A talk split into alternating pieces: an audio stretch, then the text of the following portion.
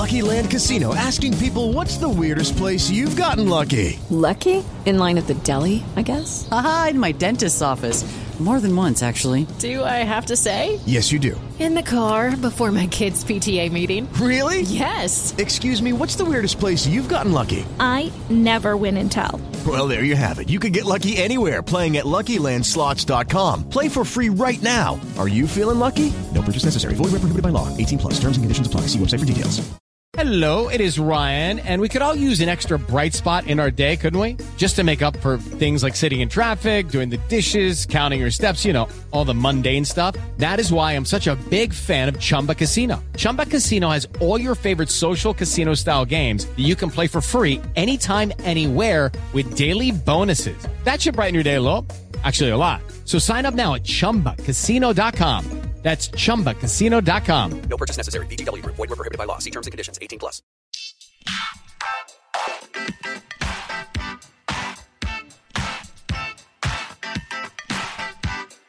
Hi, everyone, and thank you for tuning in to the 288th episode of Awards Chatter, the Hollywood Reporters Awards podcast. I'm the host, Scott Feinberg, and my guest today is one of the most influential producers in the history of television.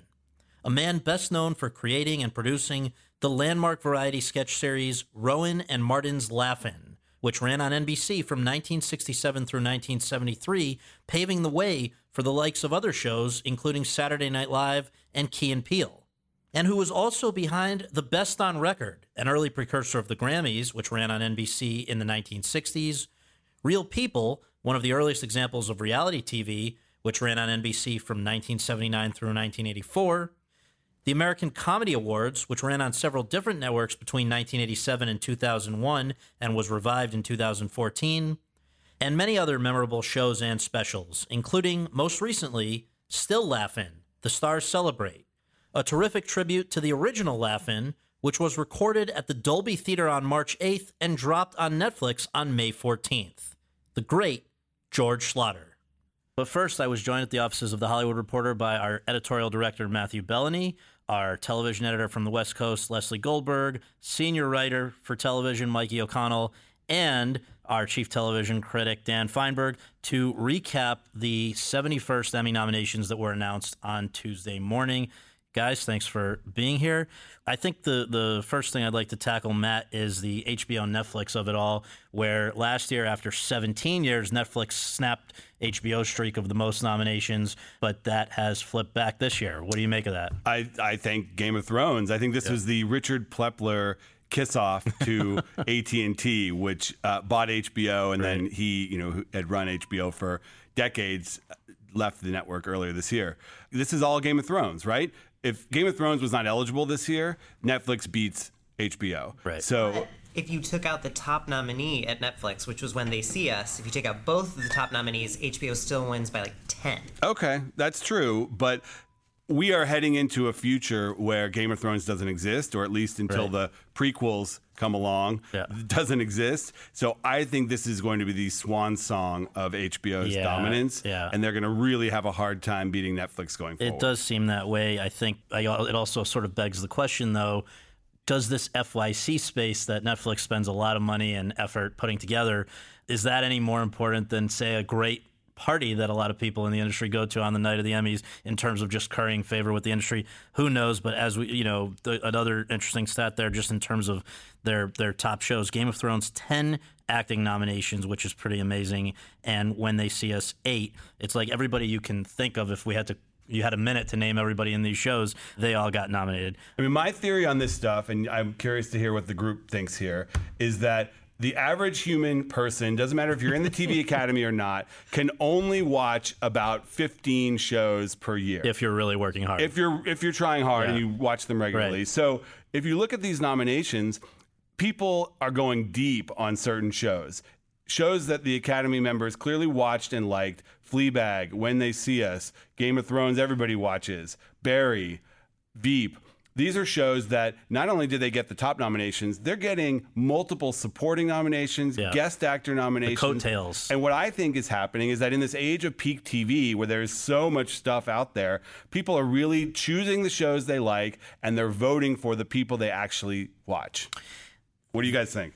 I think 19 nominations for Chernobyl really speaks to that because the limited space is definitely quite crowded and the lack of distribution of wealth there this year is remarkable. It was only 5 or 6 series. Maniac didn't even get nominations. And that had that had two Oscar winners, or one Oscar winner and a nominee in Emma Stone and Jonah Hill. and a director who was an Emmy an Emmy winner. So yeah, definitely Netflix did not put together that package thinking they were going to get zero nominations for it.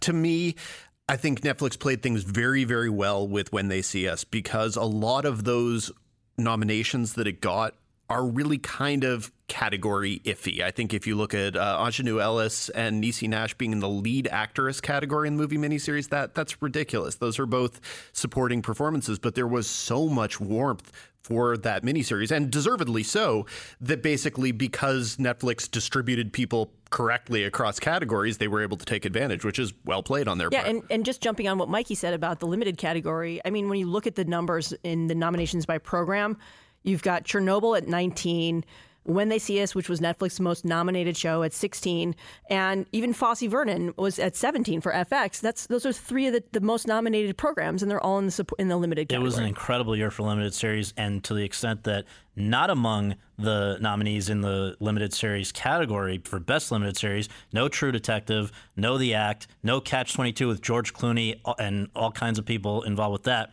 But I want to come back to Matt Belloni's theory here of of people can only watch so many shows and they bet their you know they they pick from those we had a weird phenomenon here this year where you know this is the this tv academy has taken flack for years about sticking with shows for years and years even after they've jumped the shark like modern family. And yet this year they actually reconsidered a lot of shows that they had previously overlooked. Whether it's fleabag which for its first season had no nominations killing eve only had two for its first season. This time it's nominated both lead actresses not just sandra oh drama series.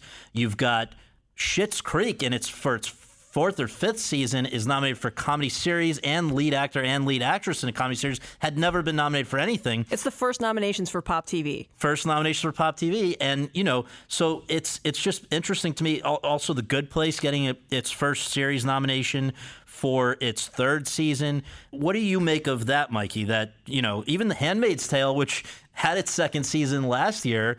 Its last three episodes were not eligible then, but were sort of on a technicality. The hanging episodes rule eligible now, and they got 11 nominations. It's wild how many nominations they got Yeah. for not actually having a proper Yeah. season out there. I don't know. Fleabag feels like a a real instance of Academy voters not wanting to be out of step with the culture because I think that they would have been scolded heavily had that show not gotten a nomination for for series or at least writing or performance for Phoebe Waller-Bridge. But the volume it got is shocking and equally shocking, if not more, is the fact that Schitt's Creek was nominated because this isn't even really a pop show. This is an imported Canadian show that airs on pop TV that everyone just watches on Netflix. Mm-hmm. No one was really actively campaigning behind that show. There's just goodwill for it, and there's a lot of goodwill for Eugene Levy and Catherine O'Hara, but it's I'm still flabbergasted. But doesn't this speak to the whole nature of catch up TV? Yes. Because, yes, the second season of Fleabag was the one that was eligible. Right. But I know I just caught up to it this year and watched the first and some of the second season a couple months ago because everybody was talking about it in my circle. Now, this is not a broad hit that you're going to see, you know, the the flyover states uh, jumping for joy with the nominations, but I think it's something that people in the industry kind of caught up to, and that's going to explain why some of these older shows re-entered the picture because people are watching them in different times than Right. they usually would. if you're not Netflix,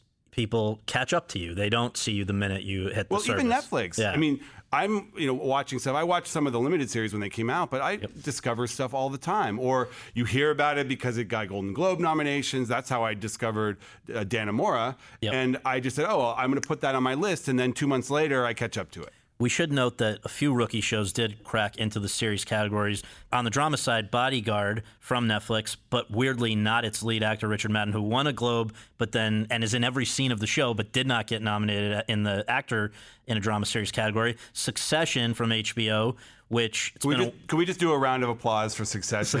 This my favorite show. It's a great show. it's, It's great. annoying that none of the actors got nominated. Very but- annoying. Yep. But for that show to get into the drama series category, even though I would argue it's a comedy, very satisfying. I have argued relentlessly that it's a That's a comedy, but. I'm happy to see it there. And it's sort of reflective, you mentioned Bodyguard, of just how weak the drama field is this year. I mean, whatever Peak TV is doing to comedy and limited series at this exact moment, drama has fallen way off to the wayside. And if it hadn't been for Game of Thrones this year, well, yes, Handmaid's Tale would have aired a season, but even still, these categories would be so thin. And then, heaven forbid, they would have had to have nominated supporting actresses from Pose, actors and actresses from Succession. It would have been a much better field if they hadn't felt the need to give 10 acting nominations to Game of Thrones. Well, and let's note the last rookies that made that got series nominations from FX on the drama side, Pose, and on the comedy side from Netflix.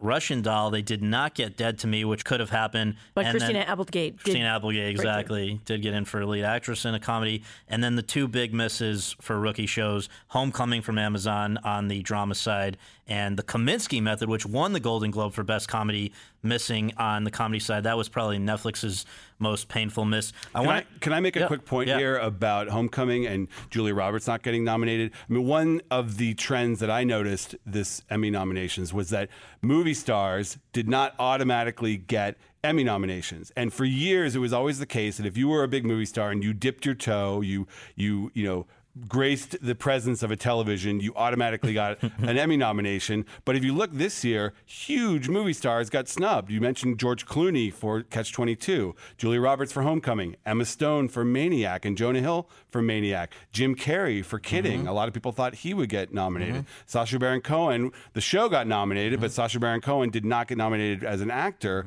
for Who is America. I mean, these are huge movie stars that did pretty prominent television this year and did not get nominated. I think it really speaks to the breadth and quality of what's on TV, where the Academy is no longer starstruck. Absolutely. Well, Lesley, I want to talk about the broadcast situation here where, first of all, Big Bang Theory, one of the highest rated shows of the last several years on TV, went out with without a Big Bang. That's basically MIA. Yeah, its biggest nomination was for director Mark Cendrowski, who, if you remember, was the director who was added last year When they because they needed up. to have Yeah. someone from representing a multi-camera comedy in that category. Yes. And then it was two other technical categories. But yeah, no acting nominations for Jim Parsons for season for the final season. And even some of the stalwarts, the perennials from broadcast are missing this time. No Blackish, no Allison Janney from Mom, no Tracee Ellis Ross from Blackish, but the big showing is from This Is Us on NBC.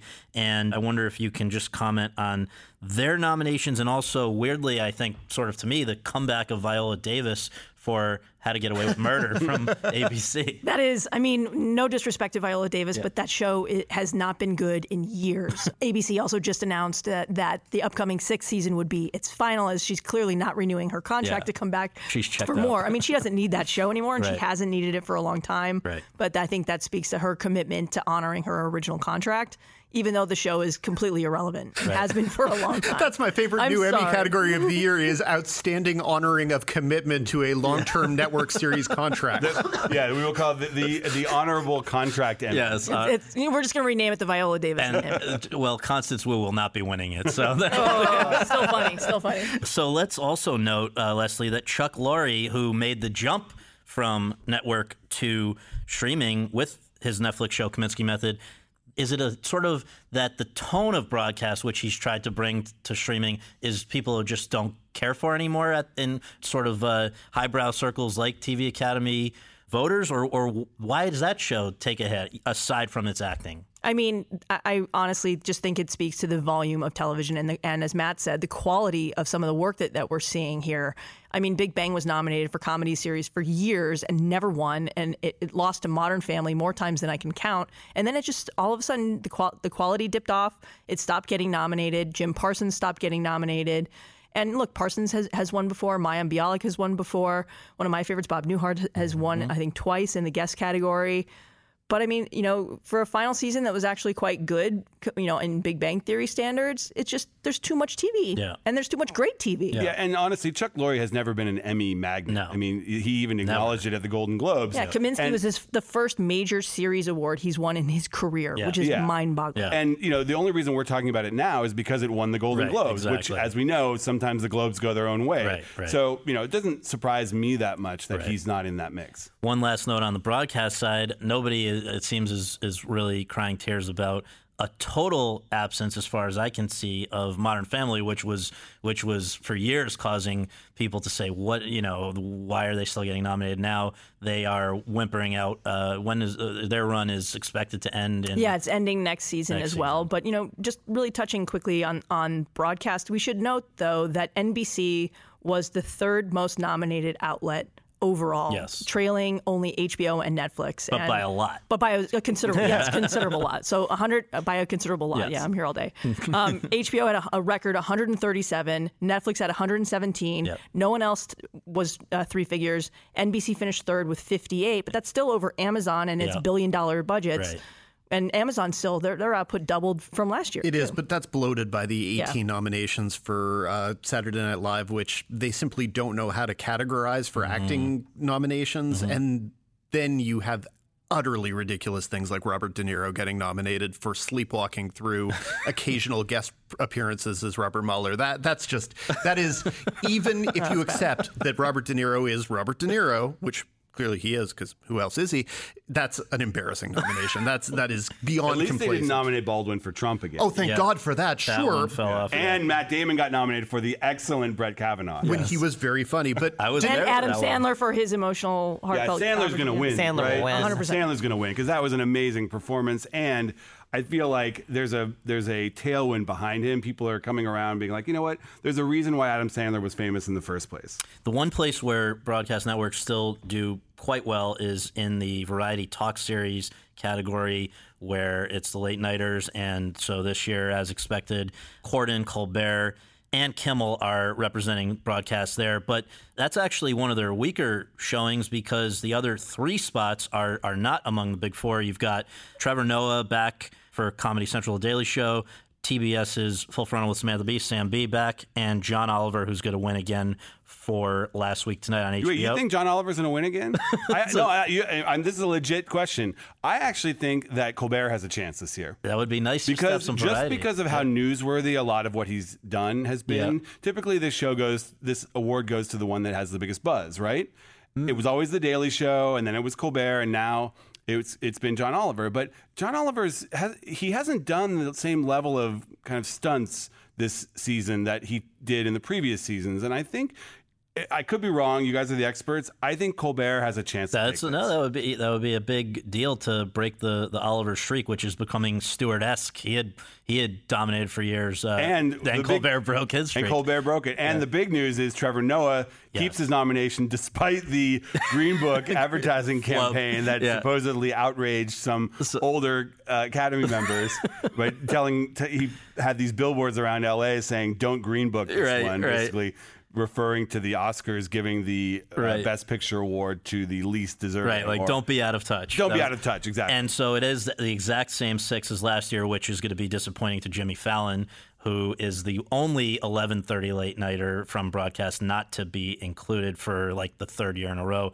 All presumably dating back to the Trump hair ruffling incident. But let's also to general mediocrity, but otherwise, Yeah, just- you know. Oh, God. he does a different. Well, the big thing to me is the Bill Maher snub. Yeah, Bill Maher's Bill out Maher again. used to be a perennial Yeah. in this category, and I, I mean, I I, love think Bill him, Maher's yeah. funny Yeah, still. I And he does something that's so different from the other guys. Yep. But you know, maybe it was the N word thing a couple years ago, or maybe he's just too political. I don't know. Yeah. Well, Dan, close us out with a critic's perspective on this because there are some things I know that you must be very happy about, like Fleabag, like Killing Eve, I would guess. But there are some big misses this year that are hard to understand, not just Richard Madden, but let's talk about Pamela Adlon missing for the first time in, in years for better things. Rhea Seehorn, there was the season where everyone thought she'd finally get in there for Better Call Saul, and on and on and on. So, just what stood out to you the most? I think there were a lot of things that could have made more of a smash, but we were talking about sort of how the attention, I guess, coalesced around certain kind of bigger shows. And so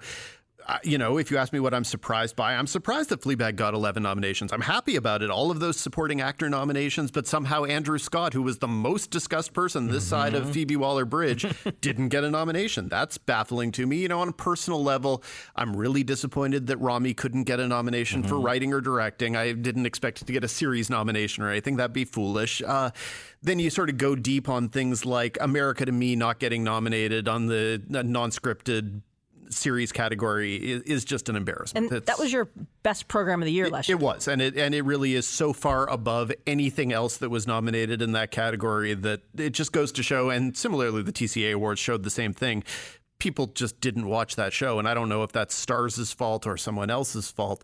But uh, there are a lot of good nominations here. There are a lot of things that make me reasonably happy, and there are far fewer things that make me pissed off and irate than some years. So I think I can concentrate on that if I need to. But there are still good shows out there that people could be tuning into that got zero nominations, including, as you say, Better Things, Ramy. Baskets got zero nominations mm-hmm. when Louie Anderson used to be a regular and was a former winner in that category. So FX actually had a really, I would say, fairly negative day. Uh, Always yeah. Sunny once again, um, zero nominations. Yeah, 50 nominations last year for FX, 32 this year. And even yeah. something like the like Fosse Verdon that did very well. Yeah, it could it could have under different circumstances gotten 25 yeah, nominations. there should have been Norbert Leo Butz. There should have been some other stuff there. Oh, five years ago, that show would have gotten 25 nominations. And so and so the fact that it's down to 17 is again reflective of the depth of that category. There's just there's just nothing to be right. said other than there's a lot of good TV. Well, thank you all for joining us. It's going to be fun. We have now a few months to think about all this because the Emmys are not until September, but we look forward to bringing on a bunch of nominees to be guests on this show. We encourage you to tune into TV's Top 5 with Dan and Lesley, which every week looks at the world of TV, and to read Mikey's coverage in the magazine and on the website. And that is all for now. Thanks again. Thanks for having us. Thanks. Thanks. And now for my interview with George Schlatter. Mr. Schlatter, thank you so much for joining us. Great to have you on the podcast. Glad to be here. Always begin with just a few basics. Where were you born and raised, and what did your folks do for a living? Birmingham, Alabama. And my father was a salesman. My mother was a concert violinist. And my aunt was a concert pianist. Wow. And where do you think the sense of humor comes from? Is it something you're mother. born with? Your mother? From my mother. She was a funny lady. She was a brilliant violinist, but she really loved comedy. Uh, things like, for instance, there were four boys one April Fool's Day. We came downstairs for breakfast, and we would eat like animals, you know, because we were four boys. and she took cotton material like gauze and cut it in circles and put it into pancakes. So we came down and attacked that pile of pancakes. Right. We all wound up with a mouthful of gauze. that was my mother's sense of humor. She and just laughed till I was hurt. When did your own sense of humor start to emerge? Was it sort of pretty of much at birth? Yeah, yeah. So I, you were the class clown. Pretty much so, yeah. yeah. It was well, uh, it was the way I got by. I mean, I survived through my sense of humor. So did she. I mean, where we lived, we weren't very rich, you know. So laughter was our main pastime. Yeah. Music has been a part of my background. Yeah. I studied opera, but comedy's been my reason for survival. Yeah. Well, so most people don't imagine they can make a life and a career in comedy or music. It's they may want to, but it doesn't seem that plausible for most people. What were you thinking your future would hold when you went off to Pepperdine? Well, I went to Pepperdine on a football scholarship. Then I wasn't that good a football player, so I had to go into comedy. but you actually got injured, right? Oh yeah, I was at Pepperdine, and they recently did a tribute to me. Mm-hmm. And uh, the dean of Pepperdine stood up and said that they were doing a tribute to me in spite of the fact that they could find no record that I had ever attended class, but, they did notice that I had played football. Yeah. So whatever it was, a year or so into your time there, you get injured to the point where you can no longer play football. Yep, yep. How did, I guess, at that point, the theater department, or how did that open up to you? What? How did you end up there? They told me I had to have some job, and Jay Krause, who was the head of the staging, who eventually wound up the set designer on Laugh-In. Wow said I had to come in there and do something. And I said, "Do what? I play football." Mm-hmm. He said, "No, no, you have to you have to have a real job." Mm-hmm. I said, "Well, this is a disappointment." so, so I then started working. I worked on the stage with the productions on stage. Mm-hmm. Out of that, I got a job This is, boring. but Not I got at a- all, not at all. I got a job in the mailroom at MCA wrapping window cards. But this is so. Wait, so you dropped out of Pepperdine? Pepperdine is Well, in no, the what LA happened area. Was what happened was. Yeah. I'm not really proud of this, but what happened was we had a football scholarship and we had a scrimmage with Loyola, and one of the guys that I had boxed Mm-hmm. said uh, he was a professional. And they asked me, "Were you a professional?" I said, "No." I said, "We would get a radio or something, Mm-hmm. but it wasn't like money." They said, "That's like money." So anyhow, they canceled my football Really? scholarship. Okay. Yeah. So then I went out looking for something, and I went to MCA, which was the biggest talent agency. Yeah. And I got a job wrapping window cards in a warehouse. What are window cards? They were for one nighters. They'd send the big bands out on one nighters, and they would have cards they'd put in the windows of the different auditoriums. And so uh, that's where I started out. I got twenty five dollars a week. in that first week at MCA, I think you met somebody that you would have a lifelong friendship with, right? It was sort of inadvertently, right? I think um, it was a big deal when this guy with his blue eyes would show up at the offices. Oh, Mr. Sinatra. Oh, sure. Well, it was my first week at MCA, and I was in the corner office delivering some mail, and uh, the whole uh, building came alive because Sinatra had come in the front door, and they all came down the hallway, and I was there in my gray gabardine suit. Everybody else was wearing black, and I had on a gray gabardine suit, and Sinatra walked into the office, and I was just standing there. So he walked in and he looked. He says, "Is this the contract?" and pointed to it. I said, "Yeah, that's." The, he said, "Have you read this?" I said, "Well," yeah. he said, uh, "Is it okay?" I said, "Yeah, it's okay." and he signed it and handed it to me. Now everybody in the room thought I was the made guy or something. yeah, right. and so, And uh, meanwhile, you'd never seen this contract. I'd never seen the contract. All I knew is I was speechless meeting Right. Frank Sinatra. Right, right. And uh, What year about is this? I don't know, 2000 No, I don't know, no. but anyhow, he uh, uh, he looked at me and he said, "I have ties older than this guy," and uh, so he signed the contract and handed it to me. And he looked, and everybody in the room thought I was some kind of a made Gavone or something, you know. But in fact, what but- you were then spending your days doing was ultimately after you sort of graduated from the mailroom, it was about booking Yes, then I started booking piano players for a while. for nightclubs, Uh, right? Yeah, for nightclubs. And then uh, eventually that led to a job booking acts in Vegas. Mm. And uh, then I got a job managing Ciro's on the Sunset Strip, that along with booking the shows in Vegas. And so I wound up knowing everybody, the variety performers. Yeah. And so NBC decided to go into color, and they were going to do a variety show with Dinah Shore, an hour a week, and they needed somebody to book the guest stars. Well, I knew every act in show business from Vegas and Ciro's, and so I started booking the Dinah Shore show. And that was the first job in television. Yeah, That's yeah. 1960. Whoa, yeah. So let me stop though before we get into your television chapter and just talk about nightclubs because the way they existed then, they don't exist anymore in terms of having great performers come and do an act, whether it's, I mean, people talk about Martin and Lewis, for instance, that they were never better than when they were doing live nightclub stuff. You know, that the movies didn't capture it, that the Colgate Comedy Hour didn't capture it, stuff like that. What was the appeal of a place like Ciro's, which is legendary? Well, it was they came out on stage and they were live. You see, the reason why Vegas happened and Ciro's and uh, all those places, and the Copacabana, is they saw live performances. So there was no video then, there was no television then. So you come in and you saw the real people in live performances. How big were, like, Ciro's, for instance, how many people could, could fit in there at one time? Ciro's, if we went way beyond the fire limit, it would be like 600 people. Oh, wow, so it's big. Yeah, but they came in and Martin and Lewis hit that stage and it just blew you away. They were people that performed at Ciro's? Yeah, Martin and Lewis and uh, Danny Thomas and uh, you know all of those Sa- Sammy Davis eventually, and it was live performances, little stage, and uh, they came in and attacked it. And Why do you think you were good at being a booker? I was I was fearless, and uh, I was funny, and I could go up to the performers and con them into working for far less than they were worth, and I was having a good time. So then eventually, when they brought color into television and they booked the Dinah Shore show for Mm-hmm. That's an hour a week, you know, and I went in to book the guests on the Dinah Shore show, and Right. eventually I became a producer on the Dinah Shore show. So it's a whole career full of accidents and uh, adventures. One last nightclub related question. I've read different accounts that, and this might have been earlier than you, maybe not, but like as a result of prohibition, the nightclubs really became a hotbed of, I guess you would call it the mafia, right? Or did you encounter that a lot? Mafia is such a strong word. Because there people could get drinks, right? And There was- were some. There were some people with questionable backgrounds who, indeed, might have been referred to as uh, people on the wrong side of you know. right. But they they ran. It was much neater then. There was no. They just said what to do, and everybody did it. Right.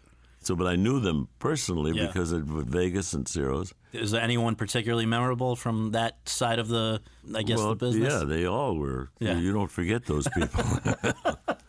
but I was young. I was like 19 years old, you know, and so I knew them all, and uh, they would occasionally come to me for favors. Right. And uh, they were colorful people. Yeah. And they came to me once and they said, We're very pleased and grateful for what you did. and I said, I'm glad I could help. And they said, No, we want to do something for you. Mhm. And I said, No, I'm fine. I don't need anything. No, no, no. Be serious. What do you need? I said, Just just nothing. I'm glad. Just thank you's fine. They said, You don't need anything? I said, No. They said, Okay, who don't you like? well, when somebody asks you that, who has a lump under their coat, Right. you say, Oh, I'm out of here. Yeah, so, right. One other thing that I guess was true of nightclubs and, and Vegas, particularly at the time, was the issues of segregation, right? You stuck up for Sammy Davis Jr. in Vegas. What was the situation there? Well, Sammy worked at Ciro's, and uh, he was coming down from a meeting with me when he had the automobile accident, and he lost the eye. And uh, we booked him into his comeback with the glass eye was going to be at the Ciro's. And of course, he hit that stage, and the, and the town went crazy. And from there, I convinced the owner of the Frontier to book Sammy. And at that point, black artists didn't work Vegas, maybe for a few days, but never longer than that. And I told him, I said, I just booked Sammy Davis for six weeks. He said, Are you crazy? Six weeks? And he's black. I said, Yeah, he's still black. And I said, uh, I said, It's the greatest entertainer ever. He said, But you can't book him for six weeks. I said, I just did. Yeah. And I said, and by the way, the audience will be mixed. You're going to have black people. He said, you can't have black people. Yes, we can. And he's going to do six weeks, and you're going to allow black people to, to see the show. And the owner was just going crazy. But anyhow, Sammy did. He opened in Vegas, and the rest is history. He just uh, attacked that audience like. like you've never seen. He came on that stage and it was just electric. It was magic, like And an I mean, avalanche. the, the issues even extended, though, to where he could stay, right? I mean, oh he, yeah. Well, at that point, he could stay at the hotel. I said, Okay. Sammy's going to first of all, he's going to do on stage. It's going to be for six weeks. He's going to stay in the hotel, Mm-hmm. and you're going to allow black people to see the show. And they said, absolutely not. I said, if you don't, he's going to play uh, Mocambo. Right. And so he opened, and of course, the audience went crazy. And Right. from then on, Sammy worked any place he wanted to work. Right. He was perhaps one of the greatest performers that ever lived. Amazing, yeah. And I guess there's an example of somebody who there isn't one movie that people can point to and say this really captures what he was like, or a TV show, or a roast, or anything. I guess you really had to see him live, right? Yeah, we did a salute to Sammy that Yeah. was pretty awesome, Yeah. and they ought to see that. It I- was, yeah. it was all of the people that uh, knew him and loved him, and it was a television salute, and he'd uh, lost the eye. Yeah. And oh, by the way, they also just told me he had cancer, Ah. and uh, so we did this show, and Sammy and his wife Altovise and uh, Barbara Sinatra, everybody sat ringside, and Sammy came out, and everybody came out and did tribute to Sammy. Nice. Wasn't that the same group I had read somewhere that were you mugged with them? You, you, Barbara Sinatra. There was something. Uh, yeah, that's yeah, but that, that mugged is a strong word. you know, it's like they used words like mugged and mafia Mhm. and mob and whatever. No, we were coming home from dinner with Barbara Sinatra, Yeah. and there were three young gentleman of uh, questionable origin. Right, right. Stopped us and they wanted uh, my watch and Yeah. whatever. And one guy came at me, and that was a mistake. And with my questionable background, I was able to d- discourage them from pursuing my bodily damage much more. So we survived that. And the next day, the police came to the, to the house to see who this guy was. Got taken care of. Three people of questionable Yeah, origin. right, right. And uh, that that hit, and that was kind of That of was a big story, yeah. All right, so you you start to break into television with the Dinah Shore show. Suddenly, as a result of booking talent to do that, you are now a producer for the first time, right? That's the new term for you. And then I guess there was a string of these shows where you were now a producer, including the Judy Garland show, which you were only associated with for a few episodes before Norman Jewison, I think, was brought into. Where, where, where did you get all of this stuff? Oh, yeah, you do. some some of some of it is true. well, I was doing the Dinah Show. I was producing the Dinah Shore Show because I knew all of the acts in show business and I could book them. So Right. those were the people who were going to be the guest stars. So that's mm-hmm. how I became producer of the Dinah Shore Show. Right. Subsequently, they signed Judy Garland to do a series, and I was very nervous about meeting Judy because how do you audition for Judy Garland when you're Right. 19, 20 years old? And so I, she suddenly appeared in the room, and she said, "So you're George Schlatter?" I said, "So, so you're Judy Garland?" I said, "I don't care what you may have heard. There's no truth to the rumor that I'm difficult." and she said, "You're difficult." I said, "See, even you've heard it, right?" and uh, so she said, "Let's go have a glass of wine." And we did. and We were very, very tight friends, and uh, I realized that Judy Garland loved to laugh. She was comic and she was funny, and so we had a lot of fun with. And I realized also that uh, what they were doing then with television was this thing about taping bits and pieces. Judy Garland showed up at eight o'clock and did the show top to bottom, and the, and the network said that's no way to do a show. I said, that's the show. She's a nightclub performer. She's a theater performer. We're going to show up at eight o'clock, baton down, and everything. So she came out on stage and did the show. But they wanted Judy Garland to be Dinah Shore. They wanted Yeah. her to be lovely Dinah, you know, from the South, the high y'all. and uh, that wasn't Judy at all. Judy hit that stage like a battalion of Marines, you know, and Mm-hmm. she just took no prisoners. And I said, I can't do the Dinah Shore show with Judy Garland. Right. And they became critical of my indifference to their demands. Right. It's a nice way to be. That's a very nice a, way, yeah. a nice way of saying I was a pain in the ass. But but at 19, I could get away with everything because of the people I knew in Vegas. Then they decided that they were going to have a different direction with the Judy Garland show, and that's when they brought in Norman Jewison. Just a few questions about that time that you were on that show. If you can clarify the veracity of these things. Uh oh. Did Judy Garland like fart jokes? Loved them. Judy Garland, Judy Garland not only loved fart jokes, but she knew every fart joke in existence. Give me an example. Well, no, no, but I mean, because there's a difference in me telling a fart Uh, Yeah, joke and hearing and Judy, Judy Garland, Garland. telling a fart joke. But she, she was bawdy, she was funny, and she was a good friend. Yeah. And she sure did work well for me. I loved that I had read you played Over the Rainbow in fart sounds and on at one yes, we did. We orchestrated fart sounds and so that we had the chromatic scale. And you could play the piano, play on a piano, and it would come out fart sound. I, play, I did that for her, and she laughed so hard we almost blew a taping. You know, Right, right. she just, but she was. I loved her. She was an adventure. Well, another over the rainbow related thing that I read that I got a kick out of.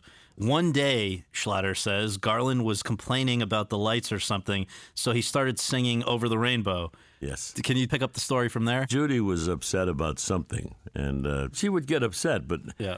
her getting upset was a reason for laughter, Yeah. you know? So she was complaining about the sound or something. So I started singing Over the Rainbow. And she said, What the hell are you doing? I said, I just thought if you were going to produce, I'd sing. And so she said, Well, you're not. That was, I think that was one of the first times I was fired. I've been fired a lot. I have been That fired a lot. great. That's true. So, last question regarding that show, which it's funny, it just came up on this podcast a few episodes ago when we were talking to Bob Mackie, who was one of the costume designers on the show.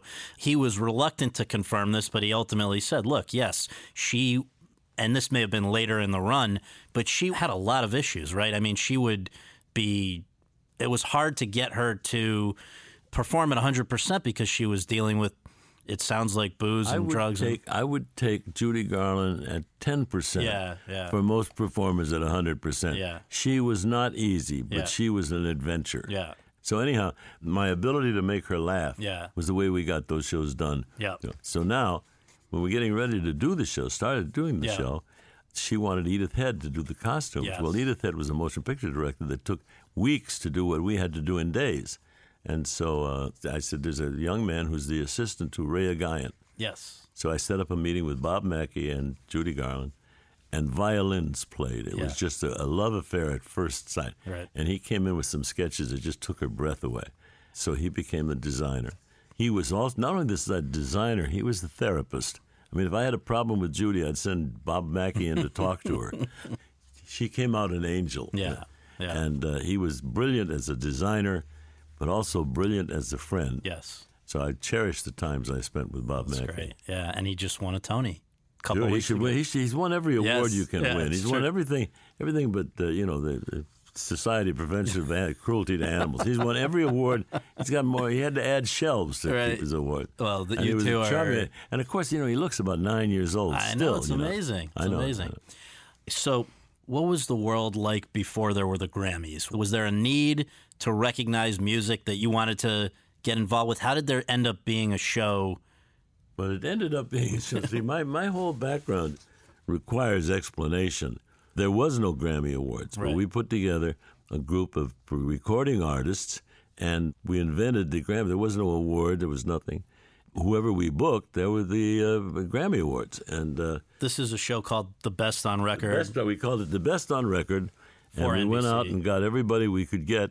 We gave it wasn't even a Grammy award at that point. All of the awards we gave out had Henry Mancini's name on them because there was no money and there was no award, and so uh, we would go out and we would get people, and that was the first five years of four years, five years of uh, the Grammy Awards were people that uh, they were all big stars, but they were But it wasn't literally the Grammy Awards. It was a variation. it was called the Best on Right, Record, right. and uh, then that became the Grammy Awards. So really, it, it literally was what motivated them to create the Grammy Awards. That you Yes, but that was it. But then they wanted me to do one more year of the Grammy Awards, and I said I can't do that. I'm going to go to jail. I'm giving awards to people. There was no voting, so Yeah, I said all- I'll do one more year if you let me do one show my way with no interference, no suggestions, totally my way. So they said yes, but they didn't really mean it. Right. But they signed a contract saying I could do a show without any what we refer to now as adult supervision. Right. and so that's when I went out and I got all of these young character people that I found and collected, and that was the group that I hired to do Laugh In. Wow. So this and is so they bought Laugh In as a favor because I would do one more year of the Grammy Awards. unbelievable. And so, did you have to do a pilot for Laugh-In? No, but, but this was a thing where they said Yeah. you would do one show my way with no interference. Right. So what we did was I got all of these people and I put them in a studio and we began taping. Mention who those people are, just for to remind. You. Well, this listeners. was the original group was Yeah. Judy Carne, who'd done a, the show with Burt Reynolds, and Jo Anne Worley, and Flip Wilson was in that show, and Goldie Hawn. Mm-hmm. It was all of these young character people who were not sitcom people and were not movie stars. They were just very, very talented, attractive, funny people. How'd people. you know about them? I'd rounded them up from different places, uh, you know, nightclubs and whatever. And Yeah. As I say, I was booking Dinah Yeah. Shore, and so I knew all of the young performers. We put them all into one show, and then taped, just taped and taped and taped. And I put that all together. And when the network saw it, they said, "This isn't a television show." I said, "No, I didn't say that. It's just a new show."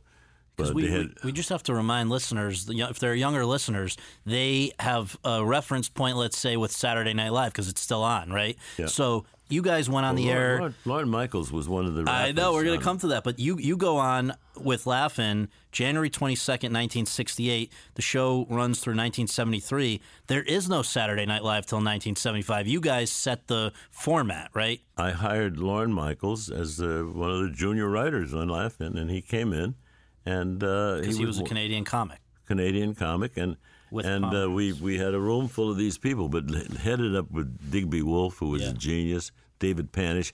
They were a group of outcasts that were not right for sitcoms, and they were not right for movies. They were just right for an outrageous attack on the establishment that became known as Laugh-In. And let's just talk about what's going on in the world at the time. You so you guys go on in 1968, maybe Yes. the most turbulent year Yes. in American history. Why was the country therefore responsive to what you guys were doing? Well, the country wasn't responsive. The country had never seen it. Yeah. And even the network wasn't responsive. The network, when they saw the show, were quite upset. They said, This isn't a television show. I said, It wasn't meant to be. This is an experience. And I said, You laughed, and the audience laughed, and they're smarter than you are. and so uh, uh, they said, You've got to loosen it up. So I said, Of course. And we took out another three minutes, and we went on the air with this barrage of comedy about different subjects because it was a time in history when there was this, many of the same problems we have today were problems then. Mm-hmm. And uh, we went on the air with this collection of people and this collection of subjects. We did jokes about even back then religion and the NRA and all of that. So the audience looked at it in shock. But the reaction, it didn't get a big rating because nobody knew who anybody was. I was going to ask, how long did it take for you guys to get popular? Uh, right after the first show, Yeah. people said, What the hell was that? I said, Well, that was Laugh-In. Yeah. And so they agreed to do some more, and we put together this collection of people. And then we would stop people in the hall and say, "We just come down the hall, and what do you want me to do?" Well, come down the hall and say "sock it to me." What? Sock it to me? Good enough. And they'd come down the hall and say, uh, "Say you bet your bippy." What's a bippy? Good enough. And that's we would air that. Johnny Carson was a good friend. Yeah. And we would stop people on the way to the Johnny Carson show and ask them to just come by the studio and do a joke. Yeah. And that was what it was. Well, let's just first of all, before uh, we will come back to "Sock It to Me" and "You Bet Your Bippy" and some of these great catchphrases, and I'm going to ask you where they came from. But just to again, let's say there's somebody who maybe they weren't alive when Laugh-In was on, they haven't yet seen the Netflix special that was recently on. Just to give a an idea of some of the crazy segments that you guys did, can you explain the origins and the popularity of a few? sort of trademark segments, like let's start with the cocktail party segments. Cocktail party said all about Laugh-In was a means of doing jokes, Mm-hmm. and we had a setting of a cocktail party, and it was a way to put stars in with other stars and see people dancing and running around and doing thing and uh, with music, and so we would then integrate jokes into what became the cocktail party, and then uh, other segments developed the same way. We did a thing where we built this wall, The joke wall. the joke wall, and these little windows would open up, and people would pop out of these windows and do jokes. It was called the joke, Yeah, joke yeah, wall. yeah. You'd look at it, you never knew what was going to happen, but you knew when one of those doors opened, there was going to be somebody, either a star that you hadn't seen, or just one of these regular cast members. And when Goldie Hawn stuck her head out of that window, it was magic, and so that was the joke wall. And then, Right. then we did uh, people that we were not too pleased with. Uh, we would develop a uh, segment known as the Flying Fickle Finger of Fate, which made the network nervous because it was so close and Right. which finger they always Right. wanted to know. And so we did the fabulous Flying Fickle Finger of Fate, Yeah. and then we gave the finger to National Rifle Association. We gave the finger to everybody that, that we thought was deserving of recognition Why was there go-go dancing on the show? because uh, first of all, it was a way to put Goldie in a bikini, which, and then ratings. and then we painted words on Goldie. Yeah. That was the most cherished job at NBC was painting the graffiti on Goldie Hawn. Right. See, we had to do something that would separate the spoken word, so there was time for the laugh. So we would uh, do joke wall, then we would do the the uh, cocktail party. We would do the fickle finger of fate. All of those things separated the jokes, and what we would do is have girls, Goldie and Judy Carne and whatever, in uh, bikinis, and they would dance. And the network got very nervous. First of all, they wanted to know what the words were. Right, That right. made them nervous. Right. Then, once we settled on what the words were, then they were concerned about where they were going to be. so that also made them nervous. But the network spent those first years nervous all the time. they were nervous about everything we did. We would do a joke of questionable content, and if we told the writers not to laugh, it would just go right over the censor's head, and they would say, "What was that?" It was just a comment, you know, but it was a joke that they never would have But passed. why it. were they nervous? Because here's the the one major distinction between what you guys did and what Saturday Night Live subsequently did.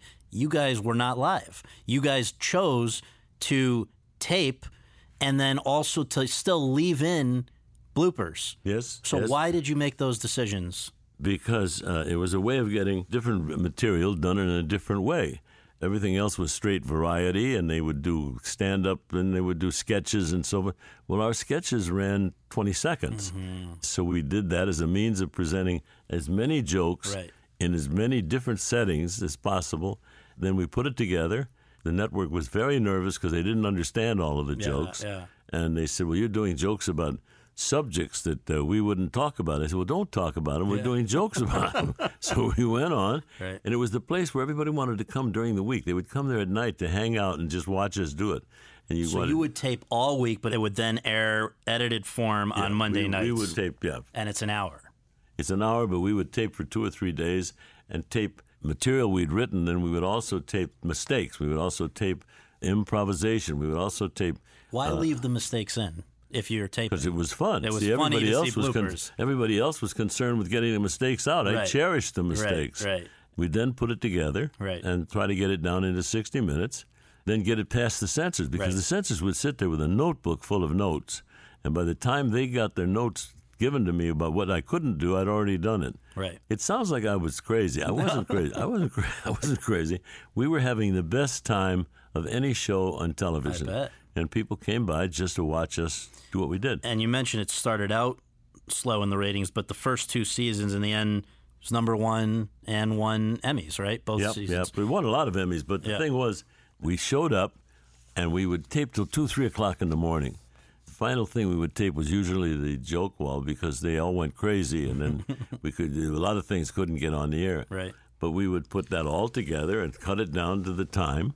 That's why we did the joke wall that way because we needed something that was elastic. Yeah. We would tape that last, so then we could cut that together Yeah. to time it out to the hour. See, this sounds like we were bad children. No, we weren't. We were a bunch of adults Yeah. tired of television the way I'd been doing it, the way everybody had been doing it.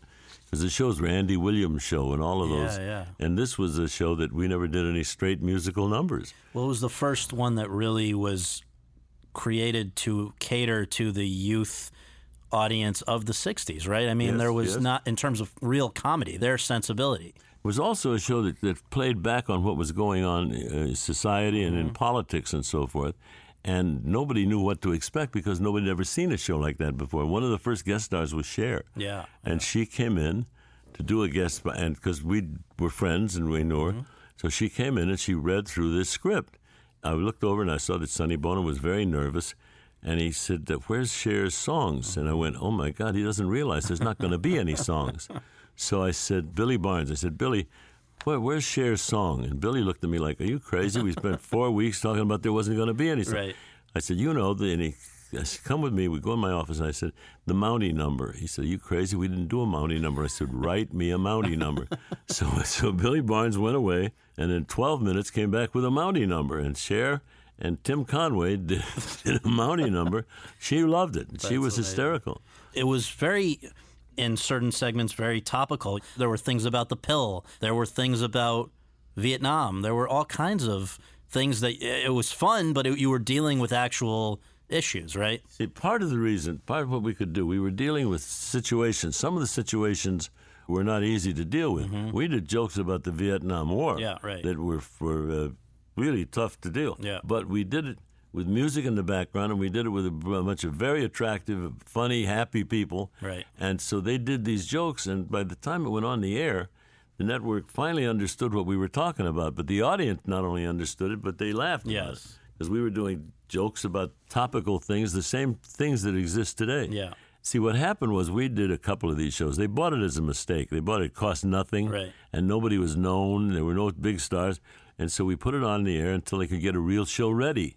and so we put it on the air, and by about the third week, Sammy Davis came in and did a Here Come the Judge segment. Right. And the show just took off. And once the show took off, I mean, I'm arrogant now, but if you can imagine me, you know, 50 years ago with a 50 share, forget about it. And know. the 50 share, we should just remind people this means that of all the people watching TV at that time, 50% of them were watching your That's show, right, that's right, yeah. So we had talked about Judy and Goldie and a lot of the people that were performers on the show, but we did not yet talk about the two people who were basically its namesake. And I want to ask you who they were and how they came to be the namesake, Dan Rowan and Dick Martin. How did how did that happen? Dan Rowan and Dick Martin, Martin, Rowan and Martin did a very, very funny nightclub act, and they played Vegas and whatever. In order for Timex to buy the show, I had to have a host. The show was designed without a host, mm-hmm. so we made Rowan and Martin the hosts, and they came in and they were wearing tuxedos. They were older than the rest of the cast, and they came in and they kind of uh, pointed to the different things and bridged the gap between the sketches. And uh, they were charming, they were attractive, they were very, very good nightclub act.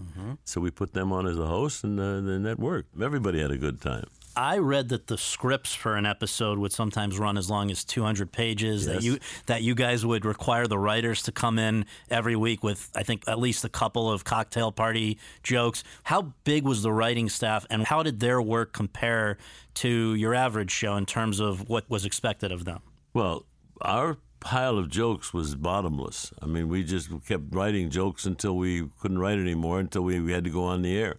Uh, it Were was, you writing jokes too? Like you're a producer, Oh, yeah. but yeah, you're Oh yeah. you're Well, getting and we had a, a shoe shine boy. He would come in with jokes. we got jokes from every place, you know, because at that point, you understand, 1968. Everything was funny to us. Nothing was funny to the rest of the country, but everything was funny to us. And uh, we were probably, along with the Smothers Brothers and Yeah. a couple of other people, was much responsible for ending the Vietnam War because we pointed up things that you couldn't talk about on the news, but we talked about them and we did it funny. And the next day, all you remembered that you'd heard something about the stupidity of the Vietnam War.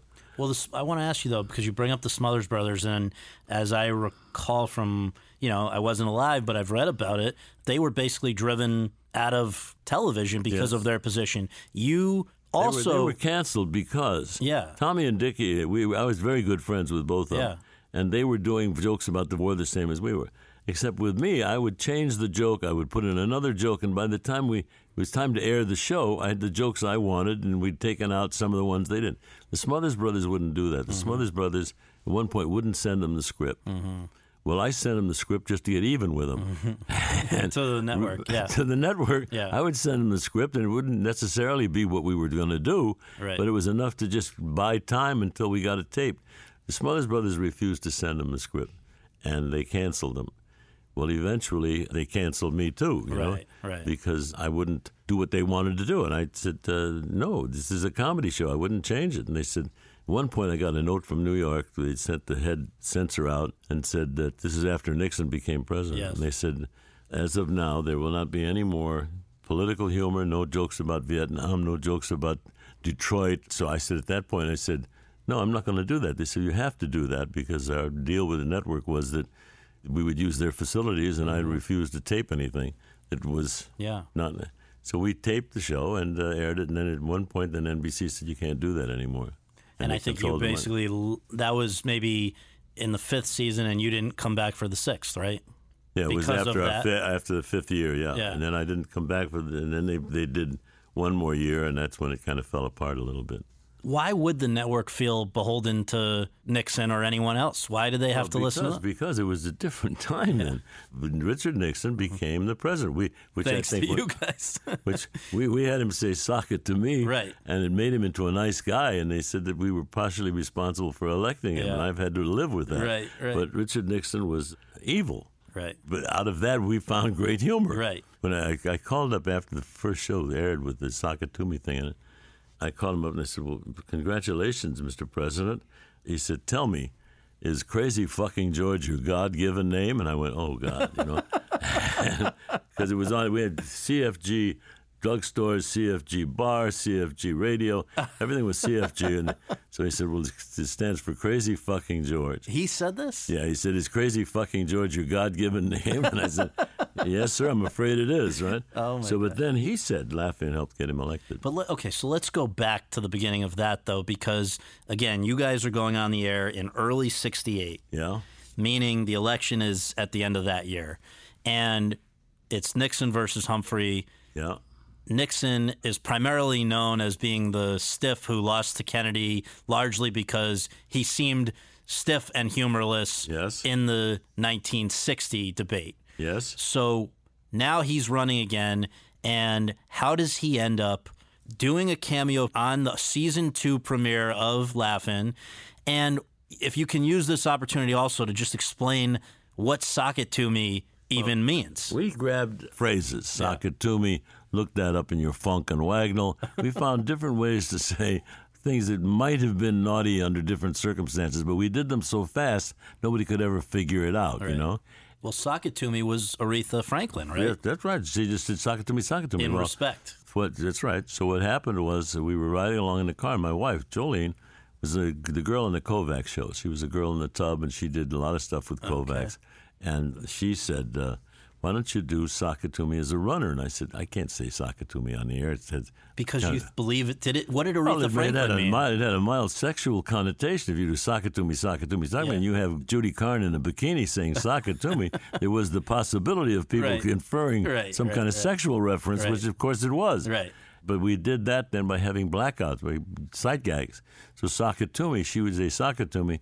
And then we'd splash her with water, Right. which made it it wasn't a sex joke. Right, right. Well, it was a sex Of joke. course. So uh, Sakatumi ca- But became. a- Nixon's humorless. He doesn't know what it means. Who even says, let's ask Nixon to do this? I did. I said we need something to start the second season that is exploitive, that is volatile, and so Paul Keyes was Nixon's closest friend, and he said, and a writer on your yeah. show. And I said, Paul, can you get Richard Nixon? He- uh, Get him from me too, right? He said, we'll try. So we go over to CBS mm-hmm. with a camera Because Nixon's there doing Nixon's a press there conference. doing a press conference. Yeah. And Paul Keyes said to his friend Richard Nixon, "Would you just say sock it to me?" And Richard Nixon said, "Sock it to me?" And I said, "No, no, no. You got to kind of a joke." Because he had no idea what it was. Had no idea. Well, nobody did. Sock it to me was Aretha Franklin. It was so. It was not yet a hmm. just slogan of Aretha- your Aretha show. Franklin did it as a chant. Sock it to me. Sock it to me. Sock. No, but what I mean is, would the humor of having Nixon say this, presumably your audience already knew that as a catchphrase of Laugh-In? Yes. So that's why it was funny because not because of Aretha Franklin, but because for a season already, you guys had already been No, saying no, it. we hadn't. We hadn't. Richard Nixon introduced. He was the first one to yeah, say it. The first one, because at that point it was questionable whether you could say "sock it to me" on a primetime show, but we did it. and You did it with bikinis, and you did it with laughing, and you did it with bright Right. colors. And they said "sock it to me," and Jolene, my wife, had done the Kovacs show, and so she could say anything on the Kovacs Right. show, and nobody really took it seriously because it was not presented in a sensual way. And then uh, Richard Nixon said it. He didn't. He didn't understand what it was. You know. Took him a few takes. Oh yeah, we did six takes with Nixon trying to get him to look to look happy. Right. He said, "Sock it to me." No, no, no. If you could just smile, sock it to me. He says, "He says I'm new at this comedy business," and he held up three fingers, right? And so what is he, the three fingers? What is well, that? it says, you know, he said, "Take two and held up three Oh, fingers. and uh, uh, but, he like, wound so huh? the reason it was funny for a viewer to hear Richard Nixon say "sock it to me" is because at that very time, very recently, is when Aretha Franklin had done Yes, the yes, song. it was. It wasn't because it was already a reference of No, laughter. no, no. No. It was Aretha Franklin was in her record. Yes. But you see, what happened was we would do that. No president had ever appeared on a variety show before, particularly Nixon, you know, who had starch in his shirts. And, and so he did it. But it was in an environment of fun and bikinis and laughter. So once it went on the air, then it was acceptable. And it made him cool. Yeah, it made him. It made him appear to be in the mainstream of American. Uh, Did uh, Humphrey want equal time?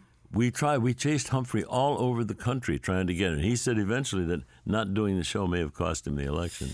I've had to live with that. Yeah, right. Just let me ask you about a couple of these other catchphrases, which everybody still remembers who saw it at the time. You mentioned Sammy Davis Jr. came in and said, "Here come the judge." Yeah. What? Where did that come from? That and where came did that? from that came from Pigmeat Markham. I grew up in St. Louis, and Pigmeat Markham was there with a thing called the Chitlin Circuit, and uh, uh, it was the vaudeville. Uh, had to black people had to put on black makeup to get out. You had to have black people. You couldn't have black people on television. You could have white people in blackface, and that was a, whole thing going on in the middle in the Middle West, you know. And Sakatumi was uh, part of that. or and, here come the judge. and here come the judge Yeah. was another thing. And Yeah. in Pigmeat Markham, it was a connection of a way to do joke, right? And then say, here come the judge, and then we'd do a topper, and then another joke, and another joke. What we did with Laugh-In was to try to get as many jokes on as close together and as fast Right. as possible, and then to make them have, we would put a big laugh after a straight line. And the network would say, "What was wrong? What was? What did you say? What did you say?" And by then, we'd done three other things that we were not supposed to say. We were like a bunch of children, When just having a good time. You would when you say you would put a big laugh. There wasn't a live audience for yes, you, there was. or there was an audience of like maybe 300 people, 400 people. for everything you did, even though we you always had some audience there. Okay. And so, in terms of the laughs that the audience would hear on TV, they were all organic, or would you boost them a little There bit? were, there were there was always an audience. So Yeah. Mm-hmm. you had the audience that was there, but that sometimes would be 200 people, sometimes it would be 25 Right, people. right. So we would then put that all together and Right. uh, straighten so it sounded normal. Yeah. you know. Part of our problem Yeah. on Laugh-In was shortening the laughs Yes. so we could get more jokes Yes, in. yes. Because by equal by by actual measurement, there Yeah. were hundreds of jokes in every show. And some of them were just written jokes, some of them were graffiti, some of them were Yeah. flashcasters underneath the screen. Do you remember what in the history of the reason I'm going to ask this question when we were doing the we had Carol Burnett and we had Bob Mackie. We were talking about the Carol Burnett show, and they said in the history of their show, the thing that got the longest laugh was, I think, when Carol came out with the exactly the Gone with the Wind dress, you know, with the curtain rod. What was the thing on Laugh-In in the history of Laugh-In that got the longest laugh? Oh God, I can't I can't begin to guess. It would have been something with Goldie, Yeah. or something with Arte Johnson, Right. or something with Judy. Jo Anne Worley got huge laughs. Ruth Buzzi, when Ruth Buzzi came out as Gladys, we we just did this anniversary show, right? Mm-hmm. Yeah, of course. And so that was again the problem of how do you shorten Right. the laughs to get more jokes in. So I can't begin to tell you which joke got the most reaction. Well, it seems like maybe one of the recurring sketches featuring somebody who didn't join until your third season, Lily Tomlin, right? Yeah, well, Lily Lily came in with characters, and those characters were gold. I'd seen her in New York in a show, and she was doing a barefoot tap dance with the taps taped to the bottom of her feet, and I fell in love with her, but I could never find her. And finally, uh, I saw another thing she was doing with Lucille, who was a rubber freak, and she ate rubber, and they, they found out that uh, one day they discovered her was eating rubber. She, her husband came home and found her with a typewriter eraser sticking out of her teeth, and so we, so we did a thing about Lucille the rubber freak, and then Lily came in and she said, "Well, which character do you want?" I said, "I want to do all of them." Yeah. And we could do it because we were taping Right. bits and pieces and bits and pieces. So we could do in one show. Lily would do eight or ten different characters. And the ones that resonated the most, probably Ernestine, the telephone Well, operator. Ernestine, Ernestine was Ernestine was a threat to the to the establishment.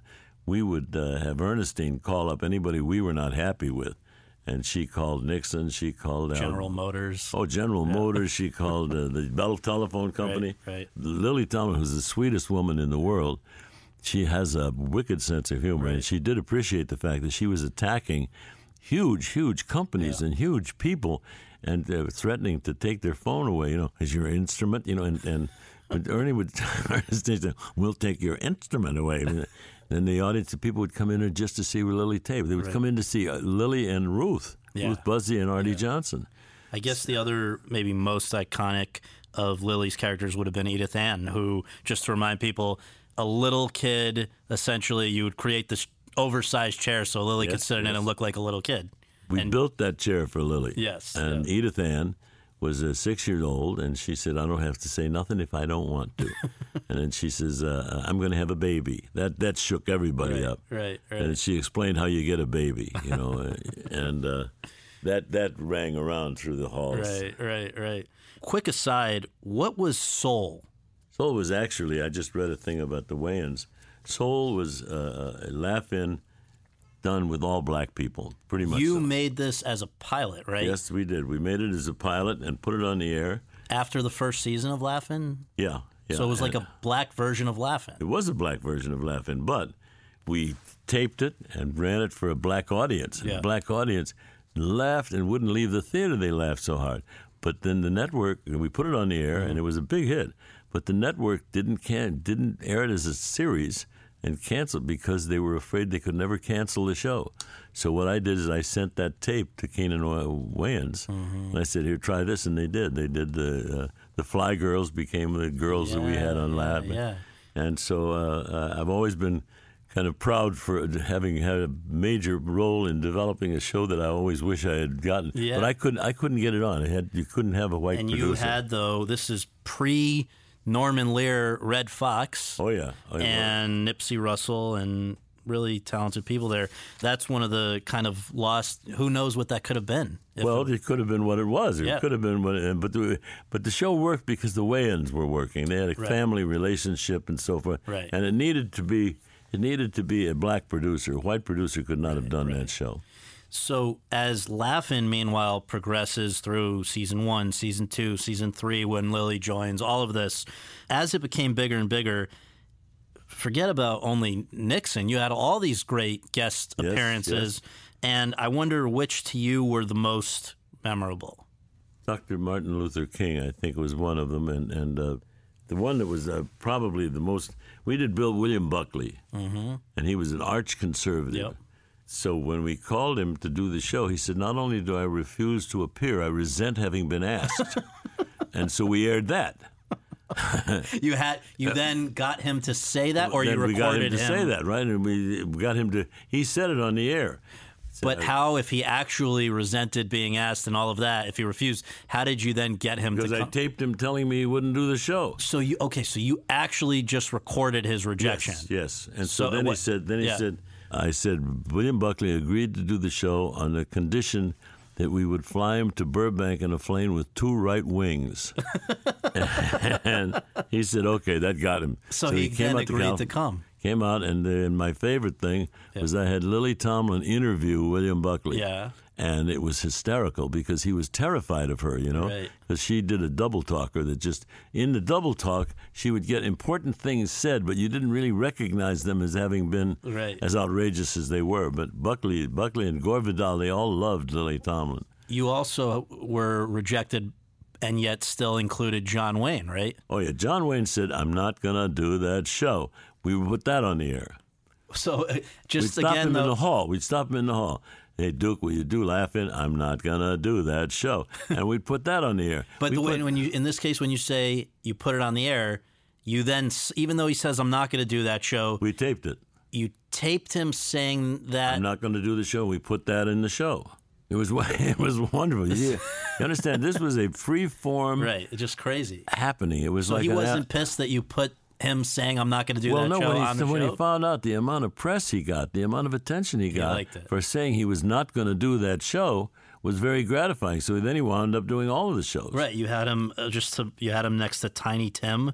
Yeah. Well, that was a that was a trip. Tiny Tim and, and Duke Wayne was something to You had him in a bunny suit.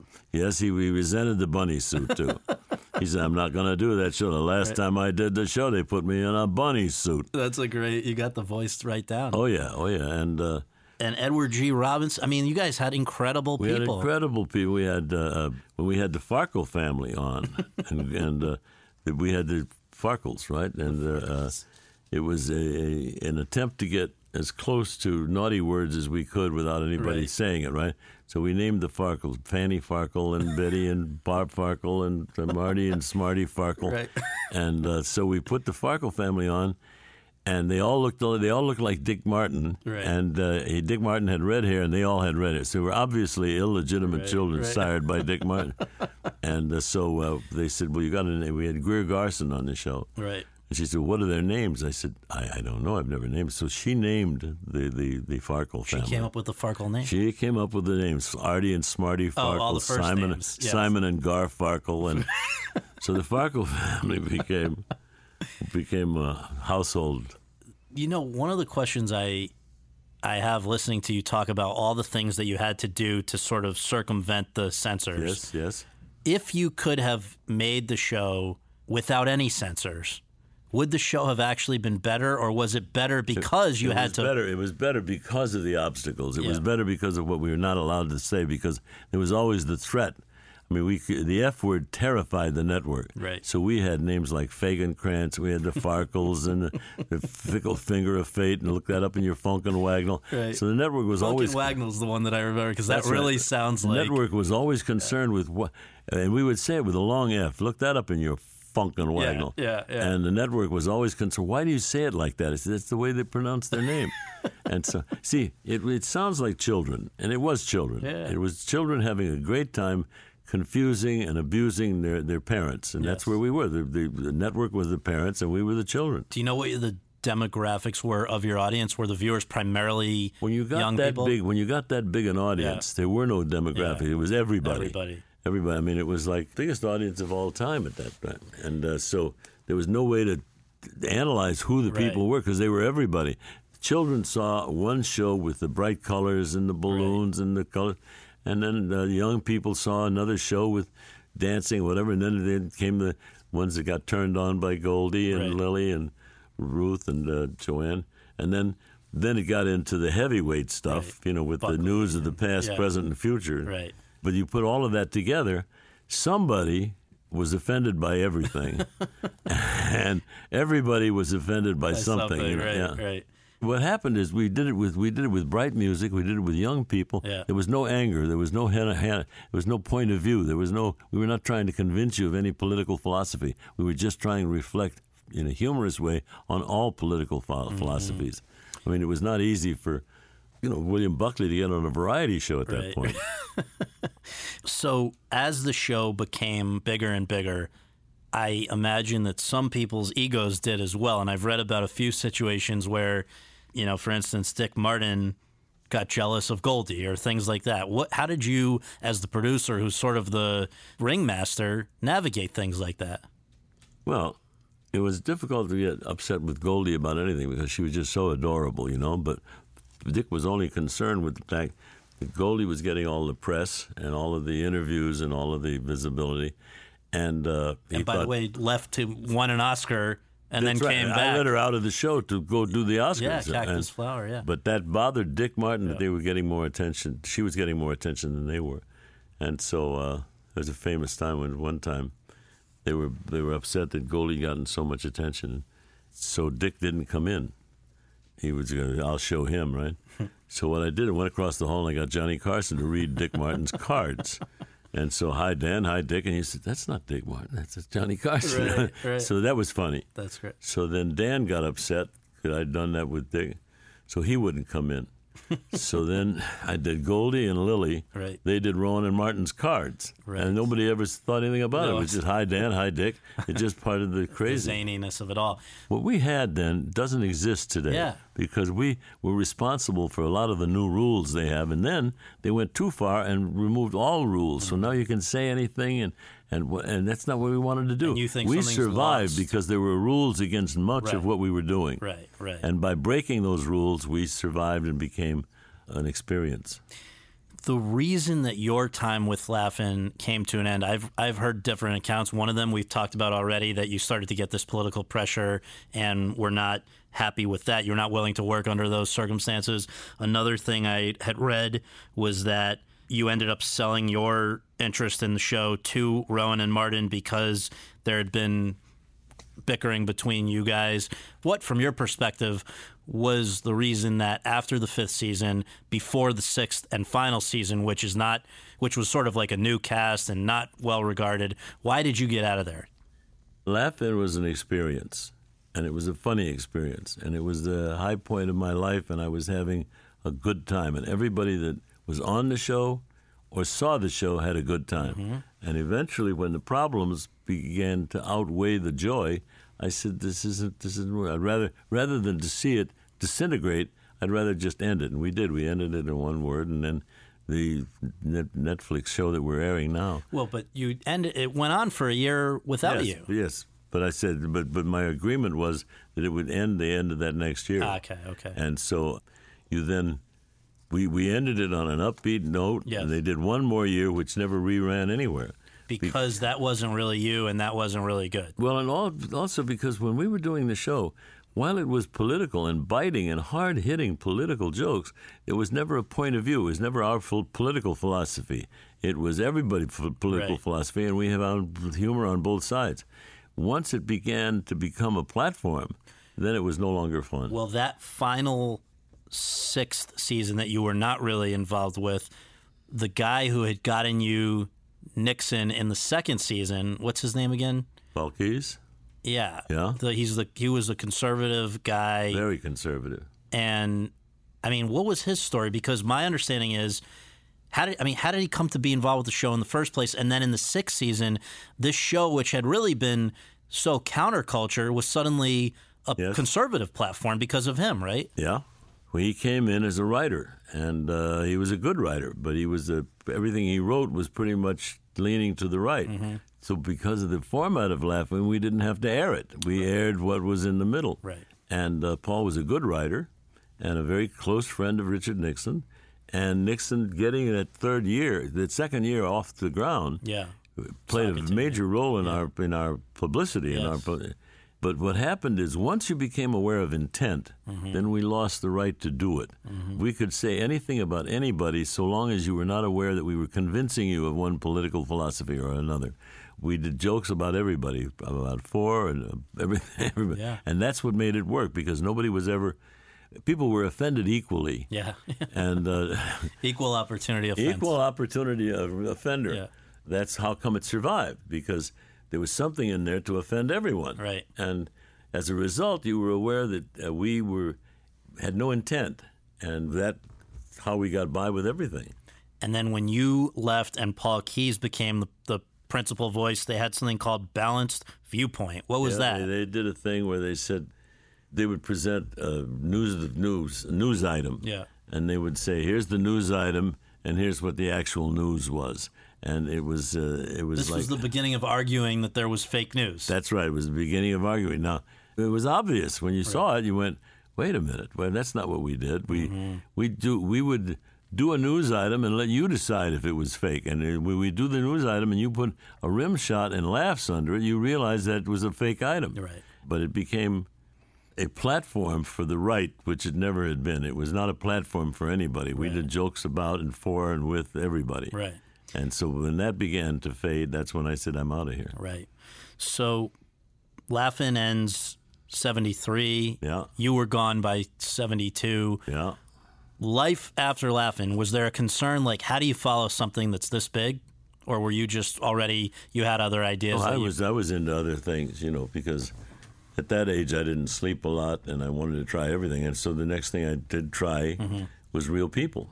And we did a show with and about real people who we found were funny. And uh, they still are. It was sort of the beginning of reality TV. It was the beginning of Yeah. reality TV. aired every Wednesday. It was and a huge hit. big, big hit. And I guess things like everything from America's Funniest Home Videos Yes. to, you know, The Bachelor or whatever, probably owe a America's debt Funniest to that. Home Videos and uh, well, All in the Family was Norman Lear. Yes. and he's often said that part of the reason that they could do All in the Family Yeah. because of the barriers that we had knocked down.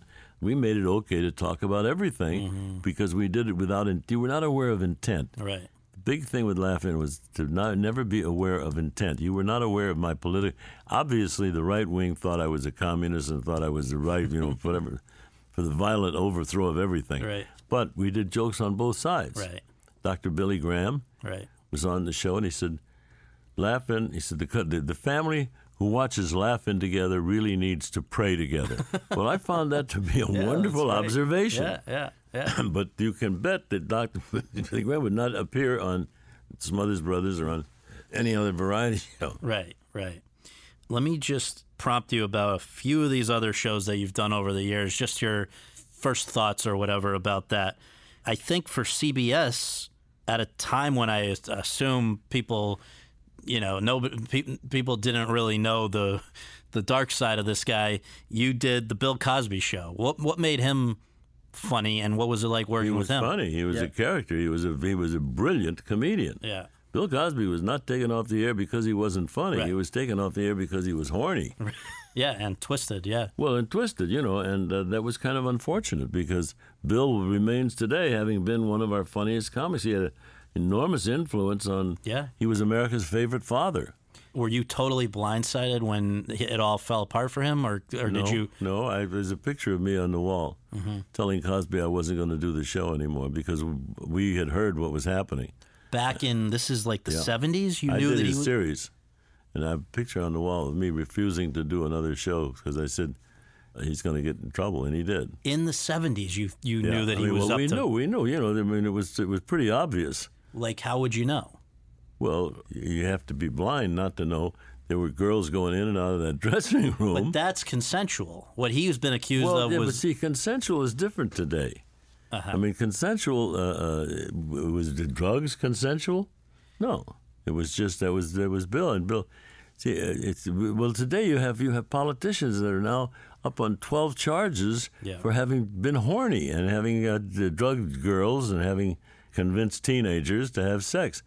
So sex now has become almost a dirty word, you know.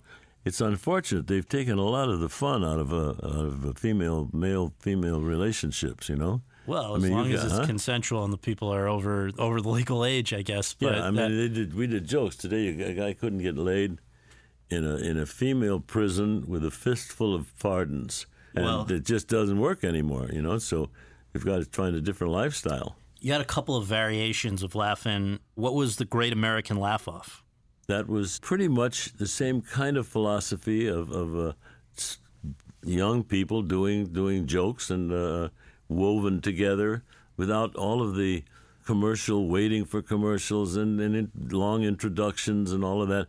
It was all the time you needed to do the jokes. That's what it was. and it was again for NBC. And I guess the big find from that, which you had made this discovery, I think at comedy clubs in San Francisco, was Robin, Robin, Williams. sure, sure, How sure. did?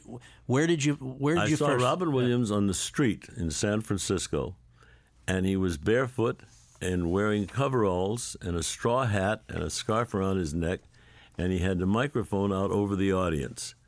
And he says, "I'm fishing for assholes." well, I, I said I'd never seen anything like that. right. So I fell in love with with Robin, and I said, "Robin, if you'll come into the office, I said, I want you clean shaven, with shoes, right? And I want you to do a series." And so he, he came in the next week, and he was clean, and he had a suit coat on and everything. And he came in and he started. It was one of the most brilliant performers I had ever seen. But he was so strange that television had passed him by. They would they had no way to contain Robin Williams because you never knew where he was going. It was great for me because I never knew where I was going Right, either. right. So, uh, we, so you we- really though were the one that introduced him to a national audience. yes, and uh, we remained friends for the rest of his life.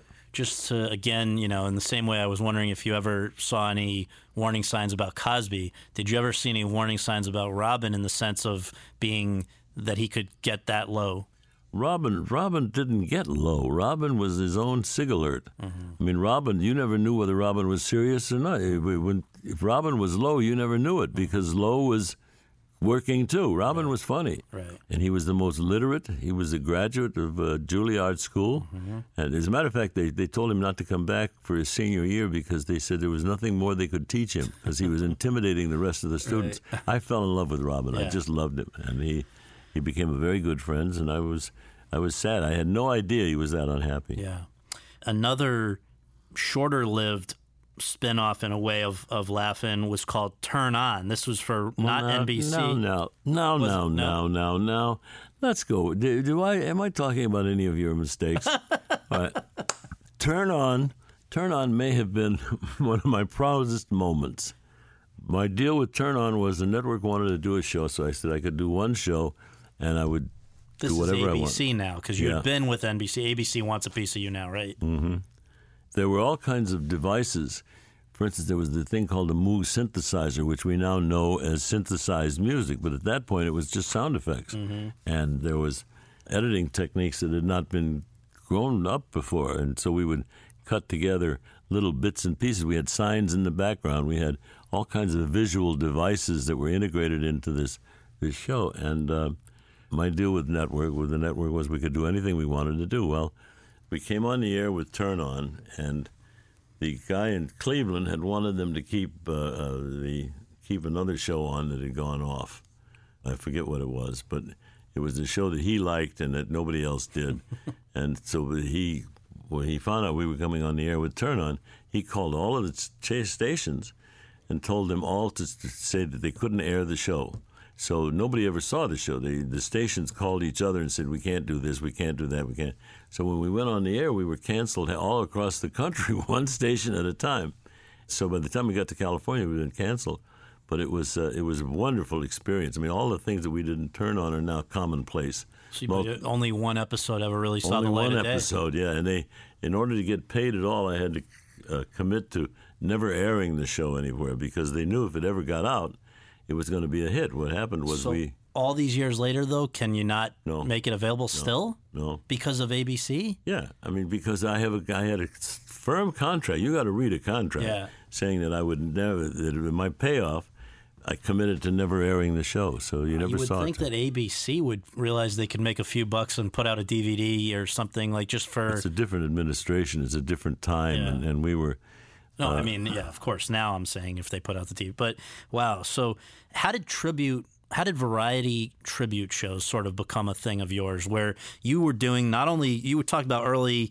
I mean, you were doing Goldie and Liza together. You did Sammy Davis Jr.'s 60th anniversary celebration, eight Danny Thomas specials, Frank Sinatra's 80th birthday. So many of these different where it's like you come in and do a one-off thing, and I guess is it just about talent relationships again? Well, the people you mentioned were all friends of mine, and were most of them were people who I'd worked with before. But at that point, variety was a question of putting on somebody, and they would do a, a solo, then they would do a duet, then they'd do a monologue, then they'd do a sketch. Variety was pretty much all in the same shape. Mm-hmm. But the fact that, that it was to welcome them and to, to focus on their accomplishments. I mean, Frank Sinatra, would he raised more money for charity than anybody in the world, and there was a had to be a way of telling it without it coming out as saccharine, kind of you know wishy washy. So we did uh, uh, his seventy fifth birthday, and then Sammy when Sammy. Sammy was a friend of mine from the from when he From way first back, yeah. and uh, so we did that. It was I made a commitment to the network to do a Sammy Davis special. Yeah. And in the meantime, we found out he had cancer. Right, right, right. And so it went from a, an hour show to two hours to three hours. Right. And we then got all these friends. Everybody in the world wanted to do the Sammy Davis show, and that's what became that 75th birthday. And it was I'm as proud of that as anything I've ever done, including the stuff I did with Sinatra. I was proud of. Right. And you ended up giving Sinatra's eulogy, even, right? Yes, yes, that was terrifying. Yeah. Barbara Sinatra said, "Would I do a eulogy?" I said, "Barbara, it's Frank. I don't. You know, you've got people." She said, "Do the eulogy." So I said, "Okay." So I go up to do the eulogy, and everybody in the world is there. Cardinal Spellman was there, and and he introduced me, which terrified me because uh, you know here I am in this church of famous people doing a eulogy, which is not my long suit, doing religious speeches. So I said I would. So I look out and I saw the Cardinal Spellman is introducing me, and I said uh, this was a new experience for me.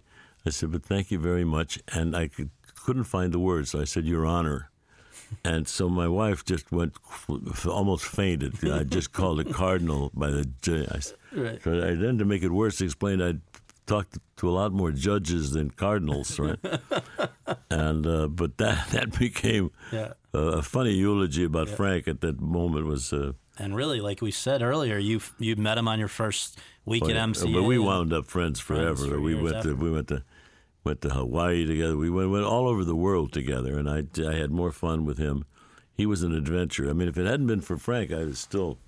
I had body parts that are still under warranty. He kept me up all night, every night, you know, in, in every country around the world. Right. Making our way to the present, you also fought very hard for years to get the American Comedy Awards on the air. Finally, ABC put it on in 1987. Why? I mean, we have awards for everything. Why did we take that long to get awards for comedy? I guess my own inability to, to sell. I mean, it was, see, the comics have always been oh and them, you know. Nobody'd really spent that much time, focused that much on the on the contribution of the comedians. I mean, we had Danny Thomas and Danny Kaye and so forth. But as far as the Robin Williams, for instance, how would you give him an award then, right? Right. So it was uh, an area of show business that we kind of overlooked as far as its importance. More money is raised by comics than any other cause. So we decided to focus on on the contribution of the comedian. Now we didn't realize that, that was, was Trump was coming up. God, yeah. Well, 2019, this year that we're in right now, you had what must be a weird experience to have essentially a reunion with all the people from all those years ago from Laugh-In, half century ago, along with all the hot new up and coming talent from comedy on this Netflix special called Still Laugh-In. What was it was taped at the Dolby Theater in Hollywood, the, the great venue for the Oscars and everything. And I imagine it must have been a pretty overwhelming night for you. What was it? It was a bit intimidating because Laugh-In when we did the show, we did it in front of an audience of maybe somewhere from 20 people to 200 Right. people, but we never did it to 3,000 people. So it was a bit intimidating to have that large an audience watching and reacting to a show that had basically been made up of brief pieces. Mm-hmm. So I wasn't totally pleased with the results, but uh, it, it worked. You what know? was the best part of it? Just getting the group back together. I mean, everybody but Goldie, I think, was pretty much. Well, Goldie couldn't be there, but uh, Lily was there, and Yep. they, they all were there. And then, of course, then recently Arte died. But all of most of the performers that had been on Laugh-In are dead, you know. Yeah. But it was fu- it was fun just to, to take another look at it, you know, Yeah. because uh, uh, It still was, holds up, right? The humor Oh is yeah. still. Oh, where, where do you see that show? It's, Yeah. uh, No, I've seen it. Part of my part of my legacy will be that I had some of the most fortunate mistakes ever made that played a large part in my career and in my success. It was fun to see them, but the thing was, out of 150 hours of uh, what was Laugh-In, we took 90 minutes, so you see how much more there was there. Right, right. But it was still, was still a delightful experience. It's delightful to have a room full of people all saying they like you. Yeah, absolutely. I you know, bet. which was a new experience for me because I've had rooms full of people saying they didn't like me. Well, and you've facilitated evenings where it was all about somebody else, so whether it's Sinatra or Sammy Davis or That was- whoever. the whole idea was about somebody else. Right. So now here you go. It's your turn. Yeah, so that was a jolt. Last two or three minutes, I just want to ask you some big picture, just your your thoughts about some things that only you could really give a authoritative answer on. What happened to the variety show? Well, it became like with everything else, too much. You know, I mean, they all became the same show.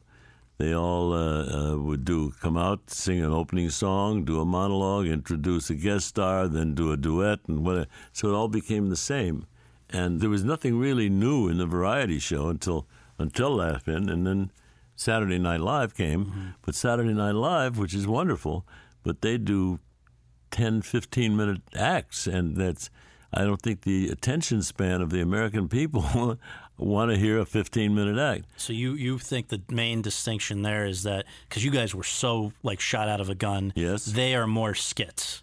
Yes, and, and, and the, the, the attention span of the American people has shrunk Yeah. since because Definitely. commercials now when we did when we did Dinah and Judy Garland the commercials were two minutes. Yeah. Now they're to 15 seconds. Mhm. You know, and so our attention span has shrunk. Humor's also gotten a lot. TV humor, TV comedy has also gotten a lot more political. Not saying Strangely enough, no, it has not gotten more political. It's gotten more stupid. More the thing is, there's so much to talk about now. Yeah. It's the richest time in our in our history, and if there's a way for our country to to survive, Yeah. where we are now, it will be from the humorists. It will be from Bill Maher. It will be from you know these people who can go out on stage and tell the emperor he's naked. I mean, you, and we have to f- unleash the comics on the politicians. But see, when you when you use language or subject matter that turns people off, you don't want to turn them off. You want to turn them on. You want to excite them. You want to bring in things that make them uh, excited and and uh, uh, pleased. And and if they're offended, they're offended equally, and they're offended with a purpose. So I'm concerned about the need for more humor, not less. And- Rupert Murdoch tried to get you to do a political Oh yeah, thing, I had right? a meeting. I, I had a meeting with Mr. Murdoch, and uh, I, I didn't know why they wanted me to meet with him. So I said, "Well, how do you do, Mr. Murdoch?" He said, "George," he said, "I know your work," and he said, uh, "I would like to do a new laugh-in, new comedy show." And he said, uh, "Of course, you know we'd have to change the content of the show uh, from what it was to what it could be." And I said, "Mr. Murdoch," I said, "Look at your watch." He said, "Why?" I said, "Look at your watch." He said, "What?" I said, You've just had the shortest meeting of your life." Because he was wanting you to have what a little bit of a wanted me to do conservative laugh bent. in why- their way, you know. Yeah. Because Fox, you know, when you realize that Yeah. Sean Hannity is no longer funny, it's now it's now dangerous because he's preaching that one note to a whole generation. It's like Uh, Father Coughlin. Huh? It's Father Coughlin or these different, Yeah. uh, you know. So we've got to be very, dang- very, very careful with uh, Sean Hannity and Rush Limbaugh, and uh, Yeah. you know those those people are dangerous because not that they're saying anything that important, but they're saying it over and over and over and over again in all day parts, and uh, so somebody's got to stand up and tell the emperor he's naked. you could have done theater. You could have done more with movies. Why was TV the medium that you most wanted to work in? because of its immediacy. I mean, I have a I have a minimal attention span, as you may be able to determine from my answers. I bore I even bore myself, and the idea of doing something where you do six eight months to do one movie or something. Uh, is tough for me. I don't Right. have that much attention span, so I'm happy doing television. Television goes into the home, grabs you, gets your attention. You can say anything. You can say anything on both sides. That's important that we keep the arena, and so we can continue to say to say things on both sides. And humor, humor is the great panacea. Yeah. You can say anything to the queen if you know when to laugh. You know? right, right, right. The last two. No diplomatic answer here. I want the if we gave you truth serum, I want what what you would say. Fuck them. Who is the funniest person you ever worked with? Probably Robin. Robin Williams. Yeah, that was just it was just pure genius, you know, and uh, uh, his his education contributed to it, and his attention span, and his vocabulary, and it, he'd read the books and magazines, and he he knew how to, he was the fencer. Everything about Robin was totally educated and and out there. So Robin Robin would be far and away probably the, and I and I've worked with everybody Yeah. from Danny Thomas to you know to. George Carlin certainly is funny. All of those people are funny, but Robin Williams alone would be the single. And this is important for people listening should know that it's important to hear this from you because I think I'm going to just mention a bunch of the big names and of comedy throughout your lifetime and just tell me if you ever I think many of them you had something to do with at one point or another, right? So uh, just going to zoom right through. Bob Hope, I wonder. There's a picture of him up there, me making Bob Hope laugh, which I cherish. Bob Hope. Bob Hope is a machine. He's done a great deal. He's he's done a lot for our servicemen and for our country, and he's a he's a, a treasure. Jack Benny, Oh, delightful man, a delightful man, vulnerable, funny, delight, kind, gentle. He never did a mean joke in his life. I love Jack Benny. Milton Berle, Milton Berle was a joke. Jo- Milton Berle had more to do with the comedy of this country than people realize. He was responsible for a lot of innovations, and and uh, I love Milton. Milton was an experience, not easy to deal with, but an experience. Jackie Gleason, Gleason, I did my first show with Jackie Gleason, and he walks in and takes a hold of this script, and he says, "This is crap," and threw the script up in the air. And uh, the writers all went, "Oh my God, what's happening?" So he, he said, so he leaves, and I said, "Whoa!" So I pick up the script, and it was on the floor. We, I'd given him a loose script with no, and the real script was on the table. so I said, "Here, oh boy, we just made it." I said, "I don't know why, but I gave him a wrong script." Right. So anyhow, he threw it away. We came back a day and a half later with the new script. And He said, "Now this is more like it." Gleason was a trip, though. Gleason was uh, Gleason was like uh, baptism under fire. Red Skelton. I think you did his last Red show. was delightful. Red was delightful. He was he was also he was a bit of a fraud, you know. Why? Well, I mean, uh, uh, those the dress rehearsals for the Red Skelton show were totally obscene. They were dirty. Really? Yeah. Oh yeah. Oh yeah. And uh, uh, so nobody ever saw them. He fired the whole staff one week because they taped the rehearsal, and uh, it was. They said, "My God, this is Red Skelton. God, God bless." And uh, uh, he was funny, but he was not the, the epitome of taste and culture and religion. Moms Mabley. I know that's someone I you loved Moms. Loved Moms, right? yeah. You. I read one thing that you were the only. I guess was it white producer that was willing to go to the Apollo or where was yeah, it? well, it was a long, long, long, long time ago, and uh, so I would go down to the Apollo regularly, and uh, uh, that's where we found Nipsey and, and Flip Wilson, all these people. Because at that point, see, black performers did not work the main room of uh, Vegas and so forth. They were not. They couldn't even come in and see the shows. We were going back way back, but uh, Moms, Moms was, uh, Moms was a trip. Woody Allen. Woody Allen was a genius. I always wondered what else he could have done. You know, he he could have done much more. But Woody Woody was funny. Lenny Bruce. Did you ever see Lenny Bruce? Never. I mean, I, I'm aware of Lenny Bruce, of course. Lenny Lenny Bruce was an adventure. Lenny Bruce, but Lenny Bruce did not get fired, did not get drummed out of the business for his jokes about politics. It was for religion. Mm-hmm. When he started doing jokes about the church, the church said, "No, I don't think so," mm-hmm. and so that's when they dropped the, the hammer on Lenny Bruce. But Lenny Bruce, Lenny Bruce was funnier than we ever realized because he got drummed out too soon. Nichols and May. Delightful, delightful, and it was a the early sitcom kind of thing, and you know they still remained. Mike Nichols still remains one of our genius, and the two of them together were an experience. Richard Pryor. I did Richard's last show too. I, I loved Richard from when I first met him. He was in the village and he was working for the audience. The audience wasn't paying attention, and he lay down on the piano and did the whole monologue up to the up to the ceiling. Richard Pryor and Richard Pryor's daughter, Rain Pryor, grew up underneath the conference table. His- yeah, his mother, her, her mother, her mother worked for us, and uh, and so. But Rich, Richard Pryor was a genius. So we we mentioned that you've worked with so many of these people. Who's the funniest person that you never got to work with, The person you wish you'd gotten to work with who you did not? Wow. Boy, I've worked with, I mean, Peter Sellers and uh, Jack Bennett. Geez, that would be a tough question. Uh, uh, You did work with Peter Sellers? yeah, yeah, yeah, yeah. Funniest person I never got a chance to work with. Maybe would it be a woman like a Lucille Ball or somebody? Well, I did with Lu- see. I did? worked with with all those people. With, Yeah. With Lucille Ball, I did. Funniest person I never got to work with, maybe Donald Trump. Here we go. Teeing it up. What do you have to say about him? How much time you got? Um, what is what is this? What is this? A, a You five do hundred what you need page to do- documentary? whatever you need to do. Well, Donald Trump, Donald Trump is dangerous because he's very effective. And first of all, he just blasts and blasts, and then you say, "Well, wait a minute, that's a lie." He says, "And another thing," and he goes right past it. We've got to be very careful of Donald Trump because it's hypnotic, and there's half the country agrees with him.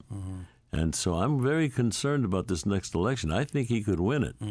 And the Democrats can't seem to find their ass with either hand. They now find a viable candidate, and now they get rid of him. Uh, uh, No, no. So Donald Trump, Donald Trump, without knowing it, and if he wasn't so dangerous, he would be funny. Last thing. What makes you laugh the most today? This interview. Thanks so much. All right, babe.